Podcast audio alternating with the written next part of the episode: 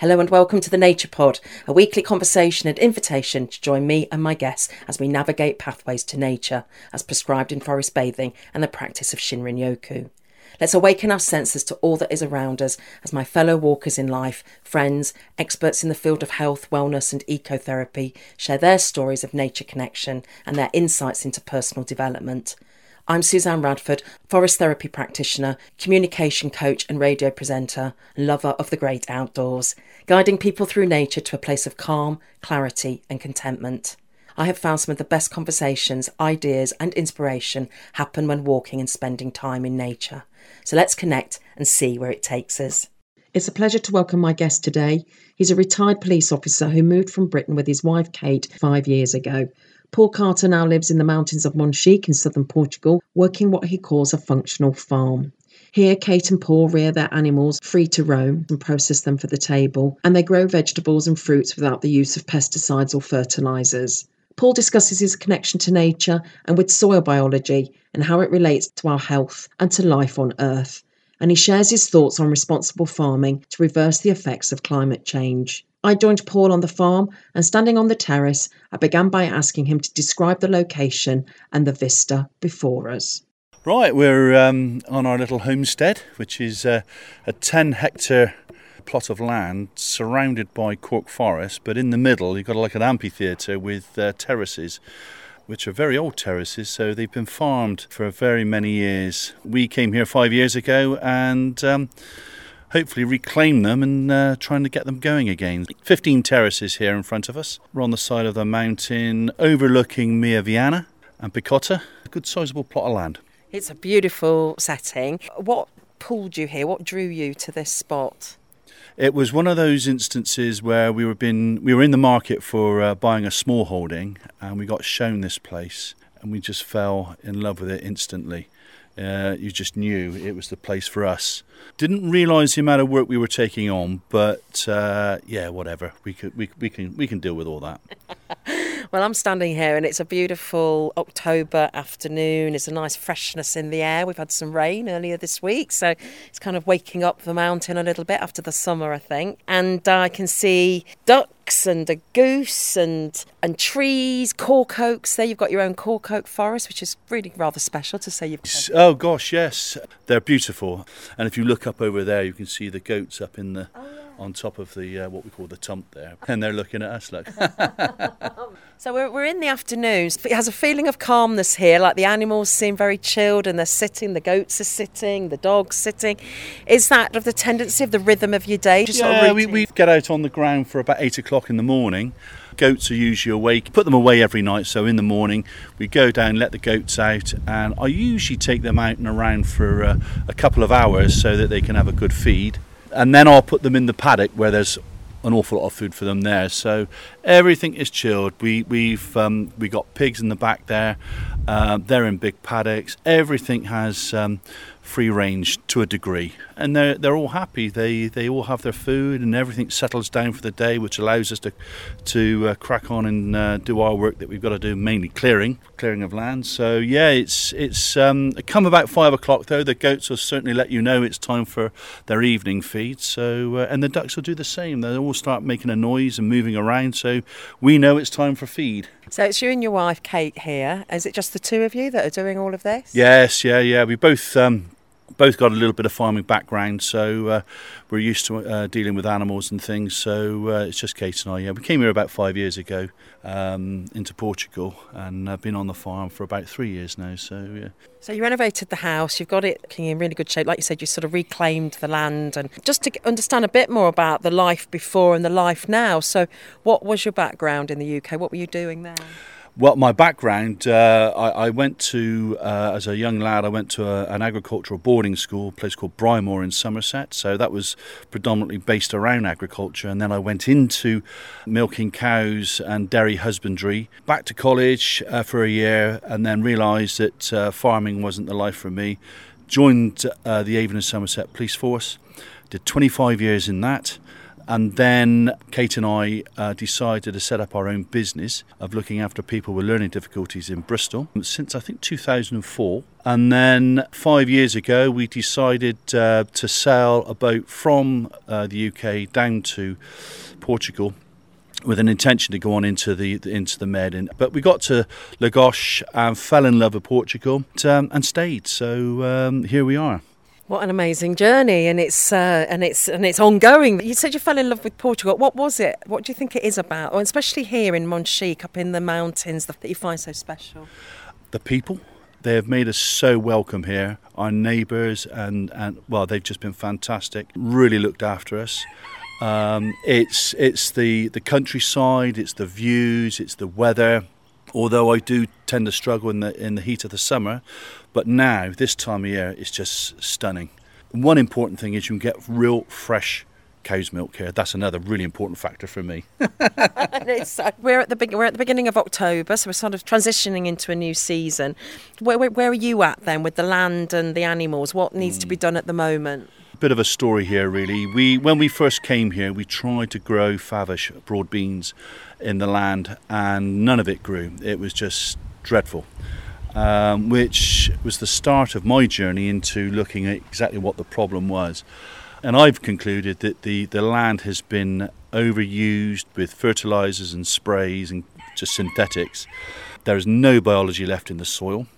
And the more I've looked into this, the more I've realised that the soil biology, the soil life, is, is key to life on Earth. Unless you have good soil biology, you will not grow nutritious foods. Hugely important for us because um, when we first came here, we both Kate and I started with aches and pains, and we thought, oh, couldn't really put our finger on what the problem was. So we started looking at our diets and stuff like that and um, realised that a lot of foods, not necessarily in Portugal, but around the world, there's lots of rhetoric around saying that over the last 50 years, nutrition in, in, in the vegetables that we grow is, is dropped between 50 and 70%. Well, I think that's true when you look at the way in which a lot of vegetables are grown, a lot of use of uh, synthetics to get them to grow. Uh, my objective here is to grow everything without any chemicals whatsoever, dragging up the nutrients from the soil, putting it into the plants so that we can eat nutritious um, vegetables. That's the objective, and, um, and I've been working hard uh, ever since, trying not to till the soil. The compaction um, is so bad that I've had to slightly till the soil just to get roots in the ground. I'm growing a diverse cover crop. Uh, I think it's seven different grass seeds and clovers and, and uh, things. So, as diverse as possible, just to get the soil growing, building soil again, building the biology back in the soil. Then we'll start replanting with vegetables and using the biology and, and um, the natural elements to grow nutritious foods. Have you noticed a change in yourselves living this lifestyle and being in this landscape and getting your hands in the soil? And some of these things are, for some people, would be really uncomfortable. Getting your hands dirty, getting around animals. First and foremost, I think um, the world has become too sterile in terms of um, gut health and things like that. I think there's a lot of uh, research coming out now saying that just literally walking through the forests, breathing in the air, you're breathing in pathogens from the forest, and it's all going into your gut health, and it's all part and parcel of, of, of a healthy gut biome. And again, with the with with the soils and, and the animals and that, you're, you're working, you're, you're getting filthy dirty all the time, you're, you, are in amongst the dust, and I'm sure there must be pathogens on that, uh, bacteria that you're in, ingesting, and it all goes to, to, to improve your overall health. It's a job to say whether we've uh, noticed any improvements because I've certainly found that working so hard here that I'm getting aches and pains just from the pure work and muscle strains and stuff like that. But uh, overall, I'm pretty sure our general health is, is much, much better. Well, I've not been to a doctor for I don't know how many years now, so something must be must be happening. And you both look really well, and I really notice that with people that are in this setting and that are you know physical as well. It's like coming off a forest bathing walk. If I've been hiking in the hills, mm. or there's this sort of sparkle in people's mm, faces, mm, the skin's good, the mm. eyes are bright, and it's just because you're breathing all this in and, and mm, being physical with it as well. Yeah. Well, it's it's it's mental health as well, isn't it? It all, all plays a part, and uh, we spend all day, every day outside. You know, when we turn in of an evening time to have our supper, we really look forward to uh, a rest and getting our heads down and sleeping well, ready for the next day. You know, you never get bored here. You've always got something to do. We love the animals, all the animals. Even though we process some some of the animals here, you know, they all have a very good life, and we love them all. So it's it all good mental health. It's it's yeah, it's, it's a great life. Should we have a little look around? Yeah, by all yeah, means. go show me. Madrona? Oh, yeah, John, yeah. It's a good season. Hello, goatees. Yeah. So these are the two babies. Hello, beautifuls. These two here, we were given these goats. Um, I think the, the the previous owner they were moving to France and couldn't take them, so we more or less rescued them. And she uh, has had these two little babies, Oh, boy and a girl. how old are they? They are eight weeks. Oh, That's young Nipper, he's lovely. and this is Bella. These are sisters. Oh, hello, pretty things. Absolutely gorgeous. Yeah. So friendly. Aren't you? Beautiful. Uh, and so, what's the sort of main purpose? It's just clearing, really. Even with the little baby billy goat we got here, we'll, we'll probably castrate him, but we'll keep him. Their job is to keep the ground clear. Albeit we've only got six goats, which is nowhere near enough. I need to be up around 18 to 20 goats, which I'll probably uh, achieve at some stage. But in the main, their job is to clear the ground and um, keep it as uh, as free from weeds as possible, so that we don't have to go up with strimmers. And um, you know, obviously with the critical fire periods, it's uh, a very big onus on us to keep the grounds clear. I see on Facebook your photos, and I see you every morning with the goats. Just describe that feeling for you with the animals of an early morning. Oh well, it's uh, a very peaceful, tranquil time. They all know where they're going, and um, we all wander off to the top of the mountain here. And uh, I usually find a little rock to sit on, and I just leave them to to to feed. you know when they've had enough because um, they come back to you, and then they start pestering you. You know, ripping the hat off your head and and and biting and all in, all in good fun. But it's it's delightful. These two get very jealous of one another. So if the little white goat here starts making a fuss of me, the brown goat nipper will come in and push it out. There. It's all that all those uh, dynamics going on. It's brilliant. And I usually carry a um, a comb with me, so they all get a, a grooming as well. So yeah, it's all very peaceful and tranquil. Look at you chewing away your little teeth. Beautiful. really, yeah. I love the fact there's a purpose, you know, it's like anything in nature, there's everything has its role to play within the system and, and this is what you've set up here with the animals, with the land, with the earth. Everything's got its part to play. Well, uh, nature is is the overriding dominant force here. We need ruminants to complete the carbon cycle.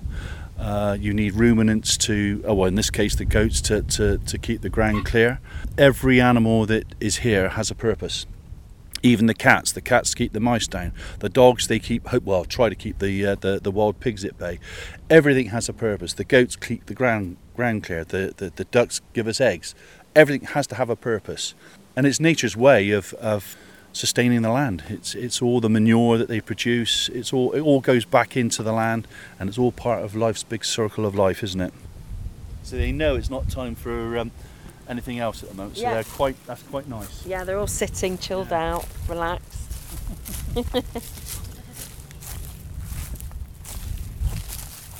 have you got a lot of acorns this year? I seem to have loads my way. There are tons, um, and you can see them Oh, yeah. here, and they're huge, good Yeah. size acorns this year, uh, which is brilliant because the goats love them. Uh, the pigs love them as well. So last year we had four pigs, which were we could say they were finished on on acorns. So and and the, the flavour of the meat was stunning. What they're eating, and they will come through the flavour of what you are eating. So all the goodness. And the way really. you keep them as well. You know they're they're allowed to roam on uh, or in big paddocked areas. Uh, where there are the acorns and all the other shrubs and things that they'll root up, they they're allowed to be pigs, and that comes through in the flavour of the meat. Even when they're processed, there's no stress, no travelling. It's all done very, very humanely. And as I say, it comes through in the quality of the meat. It's just stunning. Okay, so uh, head on down.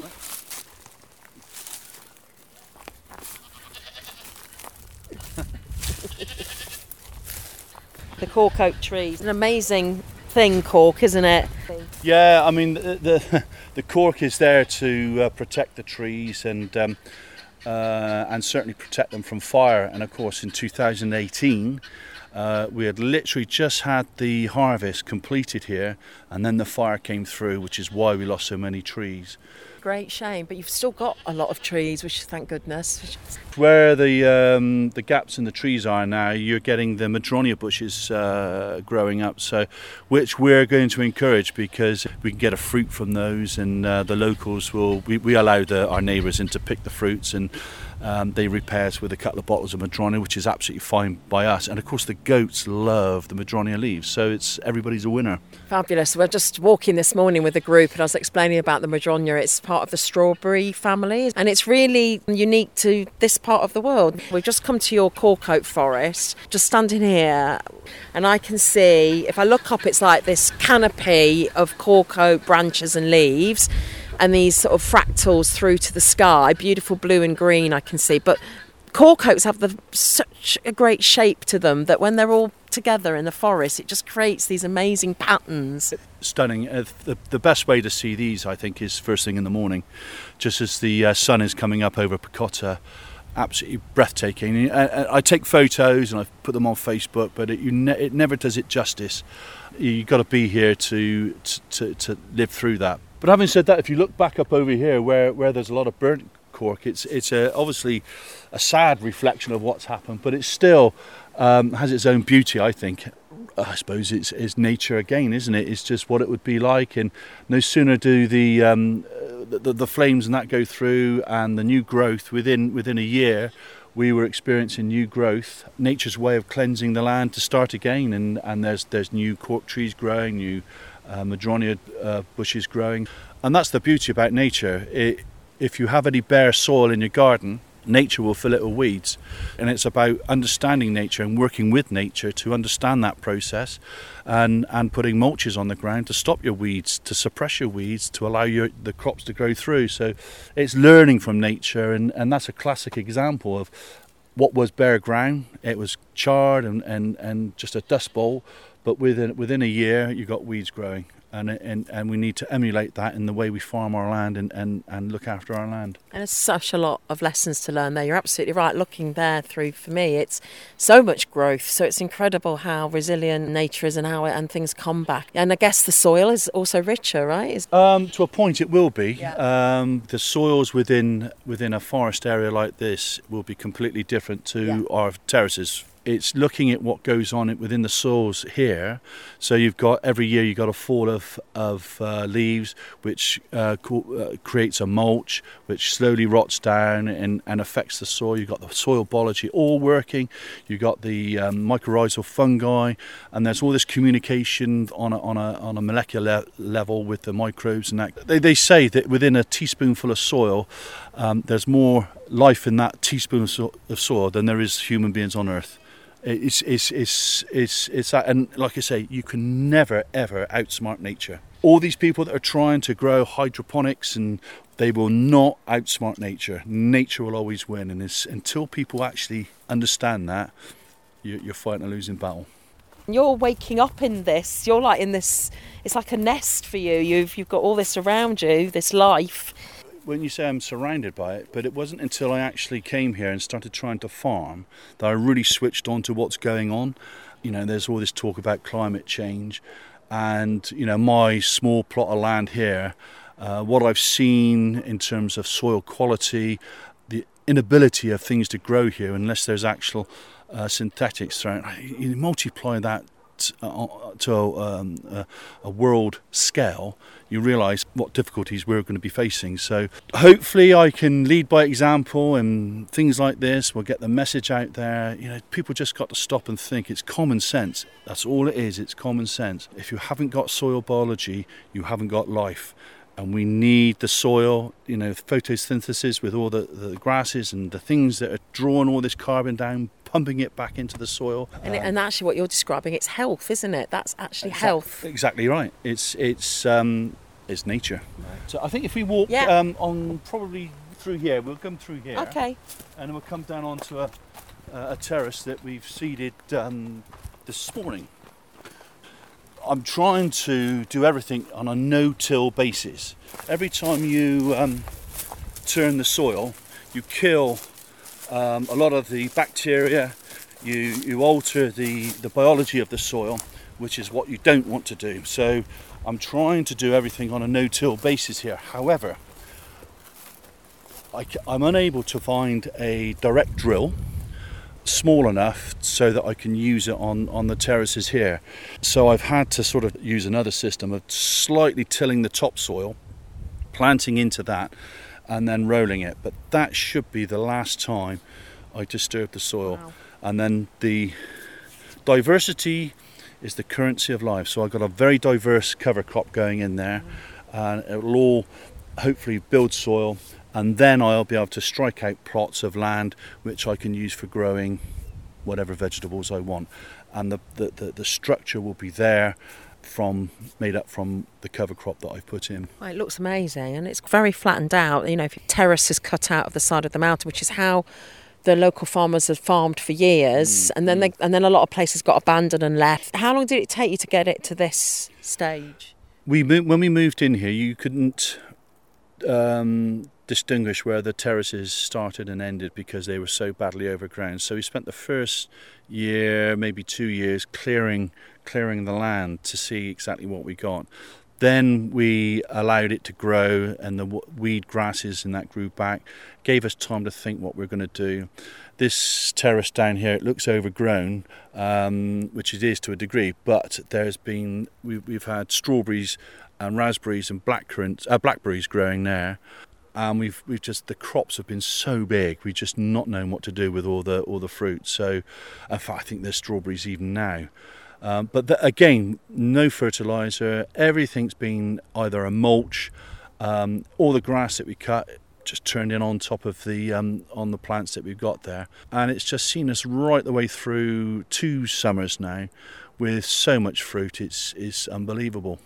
Um, so just an idea of what you might grow on this one that you prepared here, this terrace. Any We'll ideas? probably keep it to grass and um, we'll allow the goats to um, graze it off um, again because it's nice to, for them to have a good quality grass as opposed to eating all this rough stuff all the time. Um, and again, obviously, they'll be walking and um, depositing their manure on the ground and trampling all that in, so it's all good, good for the soil. And it's all about rebuilding the soil because we got so, there's so much land here. It's not there's too much for us. I don't want to get into selling crops or anything like that, but it's just about rebuilding the soil, getting that biology back, um, leaving this land much better than when we first came here. So that's that's a, a, a, a real objective for me. Oh, I can smell it. Nice uh, Yeah. smell of the soil and the grass. Yeah, of course. I mean, the, the dust. Um, we've, we've needed the, the rain just to, to keep the dust down. And when you're um, cultivating it, it's, it's uh, incredible the amount of dust, which in effect is the um, the lifeblood of the soil leaving. That's your, your, your humus and your topsoil dissipating. When when you see dusts um, coming off the ground, that's um, what you don't want to see. So um, You want to keep it in. yeah. Yeah. And that's the thing, if you have a bare soil, which you'll see great examples of next door here, uh, during the summer months, the wind blows, you'll see all this dust going, and that's your topsoil. That's the gold leaving your land. And then the rains will come, and a lot of the soil will get washed away, and you see the brown streams all carrying your topsoil away. My objective is to have roots in the ground all the time so that that doesn't happen. You've got a good example coming up here where I've covered this in straw. Um, number of reasons is because one, I need to try and keep the moisture in the soil. Obviously, we've gone through the summer where the, the sun has baked the ground hard. Just by leaving a mulch on top, you're putting a protective layer over that uh, ground keeping the moisture in. You're also that's gradually decaying below. You're increasing the soil biology and the and, and the worms and the and the and the life in that. So when we come along, I'm going to put potatoes in here. I won't dig the soil. I'll just clear the straw away, put a potato in, cover it, leave it, and hopefully that should grow. All this here again is plants growing through um, straw as you see here, we had sunflowers, mm. and what I've done is I've just cut the stalks off. You can still see the remnants, but what you need to understand is a, a, a sunflower root sends one big taproot down, breaking up the, the, the plough pan, and all the other roots will remain there uh, doing their thing. And obviously, when you cut it off, they all rot down, leaving room and, uh, and, and nutrients there for other plants to come along and take over from where those roots were left. And as you see, there's nothing wrong, much wrong with those cabbages. The cabbages are coming up and yeah. they look beautiful. And so they're yeah. feeding from down below yeah. off that what you've set up with the sunflowers. It's amazing. So this is my new this year's um, asparagus. I put them in. Uh, actually, they, they they've been in a 12 month now, um, and a phenomenal rate of growth on that, which I'm absolutely delighted with. Now I won't be able to harvest anything from there for at least three years, so that's doing very nicely that's the bed that I'm using at the moment to, um, or will use uh, for for harvest. I think around um, in the new year, I think they, they, they start coming through. So that will all be cut off, and then we'll put more uh, mulch on top, and that'll all come up, and that'll be our next year's harvest of, of asparagus. But again, no chemicals. All that's been achieved by using mulches and uh, animal manure. Amazing. Mm. I noticed the chestnut, chestnut yeah. tree. Yeah. Beautiful. They're out really out in full force at the moment, yeah, aren't we've, they? we've got two more here. Oh yeah. Oh yeah, beautiful. Just down below on the next terrace down. Again, this is um, an experiment I've, I'm trying, following um, uh, a method called Ruth Stout's method of growing uh, vegetables, basically just putting hay and straw on top of whatever it is you've put into the ground. So I'm emulating what she's done, but again, I've uh, made two terraces there. I've got uh, mulberry trees either side, so that will formulate some shade for the plants as um, as time goes on. But also, the uh, the mulberry trees, the roots are very good at attracting uh, mycorrhizal fungi, which is what you need to, to, to surround your roots and help help your, your plants grow. So there is a method in the madness. But again, that all, all the grass that's been growing around that that will be cut and that will be thrown onto the um, the growing areas as a mulch and as feed and, and stuff like that. So again, no need to buy any fertilizers or anything um, like that to get our plants growing.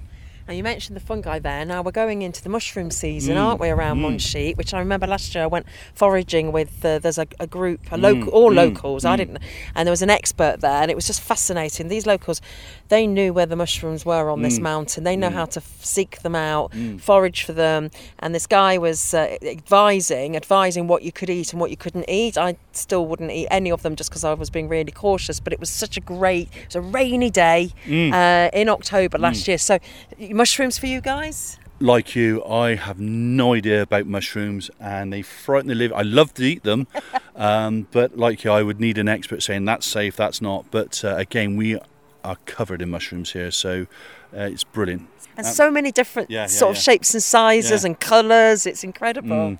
I suppose it's another example of, of when you've come from living in a city or living well, for me, I came from living in Dubai, and I mean, I knew where mushrooms came from. Mm, I know where mm, food mm. comes from. But when you're actually in it and you actually see, and you know that it's the season telling you to, to pick, mm-hmm. not to just buy off the supermarket mm, shelf all mm, year mm. round.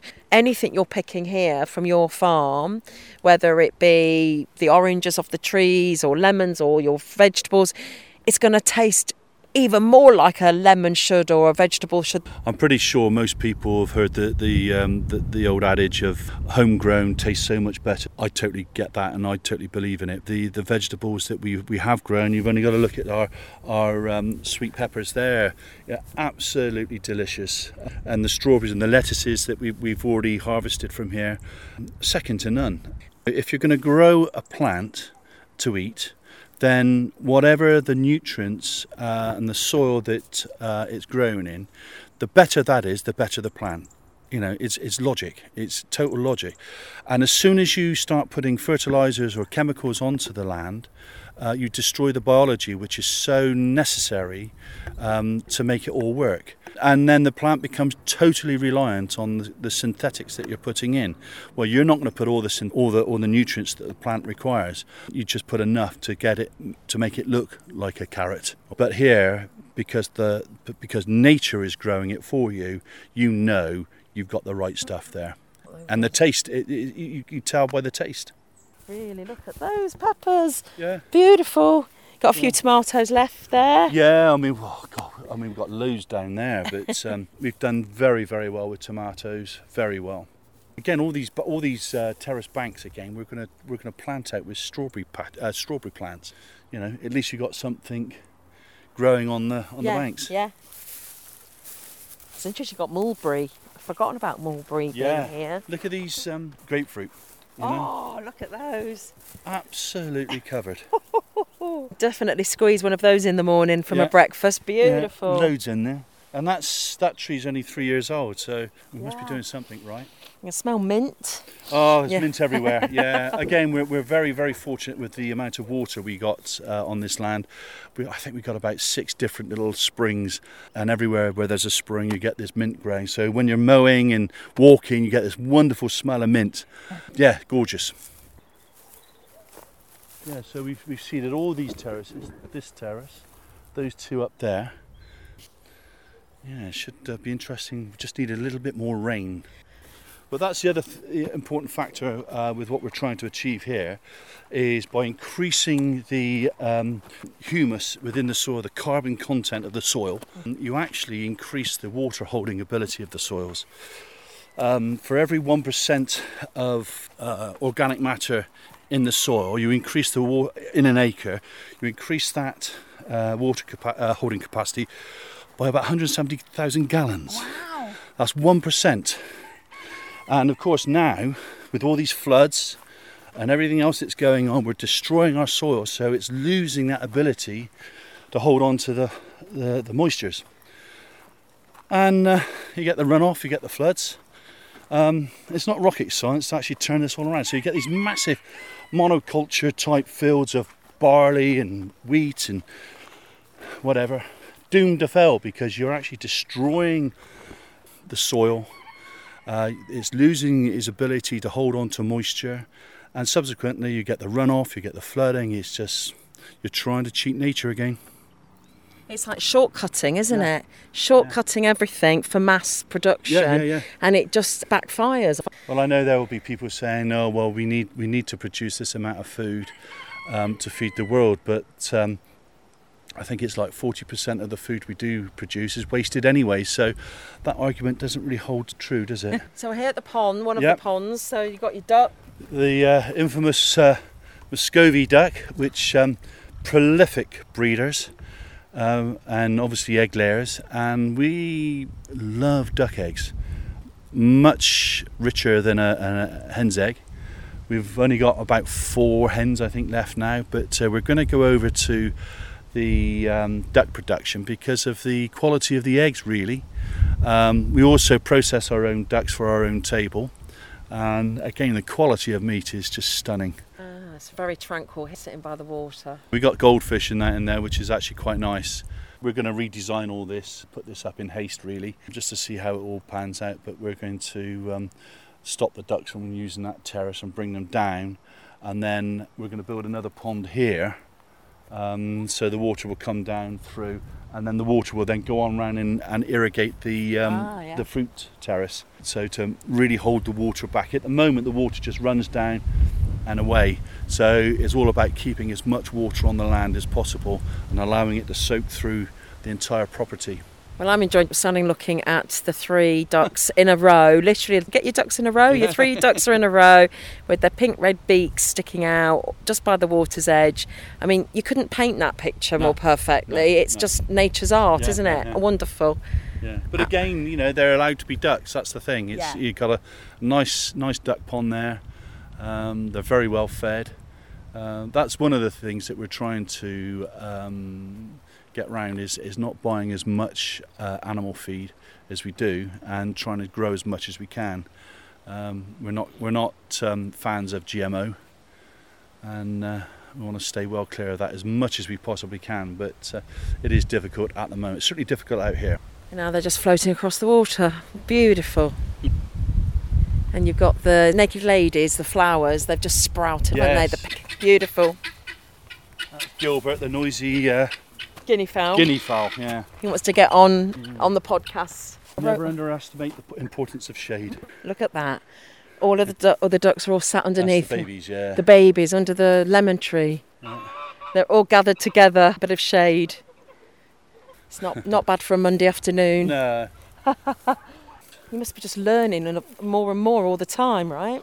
Is there anyone you would recommend? Gabe Brown, he's um, an American farmer, uh, no-till. He can prove to you that um, it works on a, an industrial sa- uh, scale. You got Gabe Brown, you got Allan Savory, um, another great guy. His idea is to use vast numbers of ruminants to reclaim desertified land. Um, at the moment, if you have too few animals on on um, a lot of the land, they cause they, they eat all the all, all, all the vegetation and it just goes to dust and, and you end up with a desert. Yeah. His um, idea is to have large numbers of uh, animals, ruminants, running across or moving across land on a, on a quick succession. Their their actions of eating, pooing, weeing generates growth and is a great way to turn. I think there's five billion hectares of desertified land in the world. He reckons you could turn most of that back round too, and that would solve your climate crisis. Allan Savory is a great guy to to uh, look at. Joel Salatin, another great guy, great uh, guy I followed for, for quite a few years now, and there's more. We've done the sort of circle of your land and walk around. We're back at the house, and it makes me think of that that cycle. You think about pollinators that are moving mm. from plant to plant.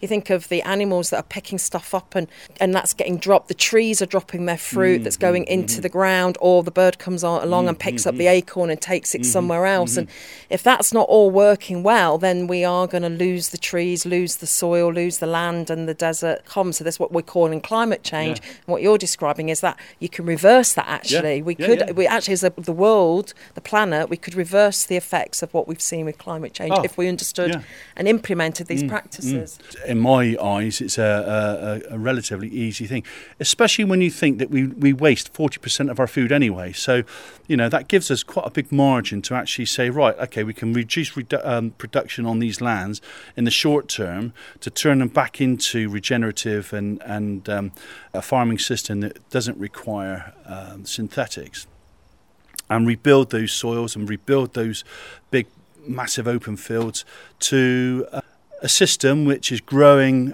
uh, cover crops, which is drawing down carbon from the atmosphere and storing it underground. And that's photosynthesis. And the more of that you've got going on, the better it is. They say uh, an acre of healthy rainforest in comparison to an acre of a healthy grassland, um, the grasses will sequester four times more carbon than the trees. So, you know, if you actually think about that, it's, it's, it's just an open book really for, for people then to think, well, let's grow grass, let's, let's, feed, let's feed cattle, let's get all that side of it going again.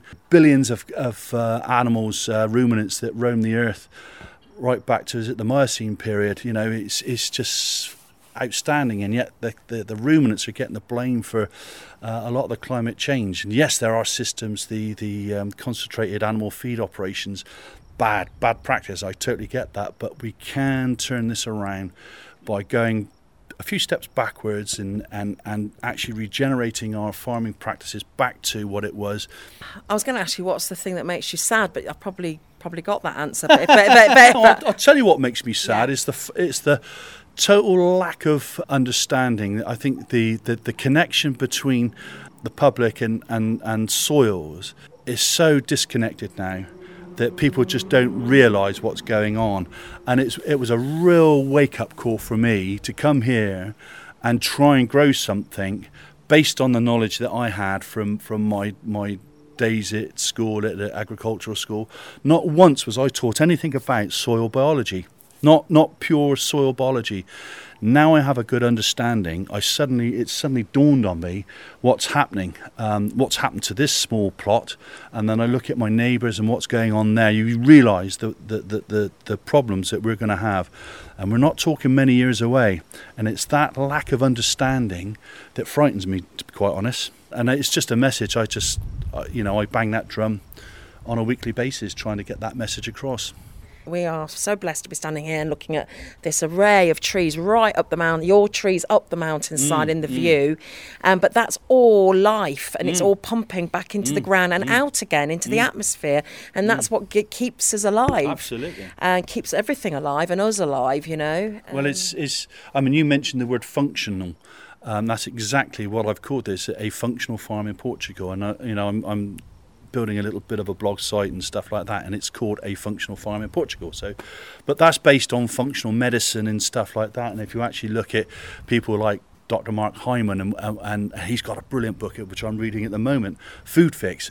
It's an absolute must read, and it puts it all into perspective of what's going on with, with, with food and how we can fix it. And recently there was uh, that, that film on Netflix, uh, Kiss the Ground. Fantastic. That's exactly what we should be watching and, and getting that message across. I thought they told the story really well in that, that documentary. Oh, superb, superb. Yeah, and the history. Yeah. There was stuff there I didn't I didn't Yeah. know. Really, really worth good recommendation. Yeah. So Paul, um, if there was one word for you to describe nature, knowledge knowledge it's given me you know you can't you, you can't beat it you've got to work with it copy it but you'll never beat it so it's knowledge nature is to me is knowledge and pure it's just fascinating superb i love it absolutely love it I mean, I'm sure there's many, but uh, a, a greatest pleasure or joy it brings you? the greatest, especially on this land where we've been trying to get things to grow, when you do finally harvest some of your own veg, which we've now started to do, is just uh, lovely. Is is is I, I get I, there's nothing better as far as I'm concerned. Paul Carter, thank you very much. You're most welcome. You can follow Paul on Facebook at Paul Carter or via his blog, A Functional Farm in Portugal. You've been listening to the Nature Pod with Suzanne Radford. For more on my forest bathing walks and online programs for nature connection and stress management, check out thenaturepod.com and you can sign up to the newsletter. Or you can find me on social media at Forest Bathing Algarve. And if you'd like to share your stories of nature connection and join me on the Nature Pod, then get in touch. I'd love to hear from you. I leave you now with an invitation to connect with soil and the earth. Gently put your hands into soil, feel the soil under your fingertips, feel the texture and any sensations, and take in the scent and notice how it feels.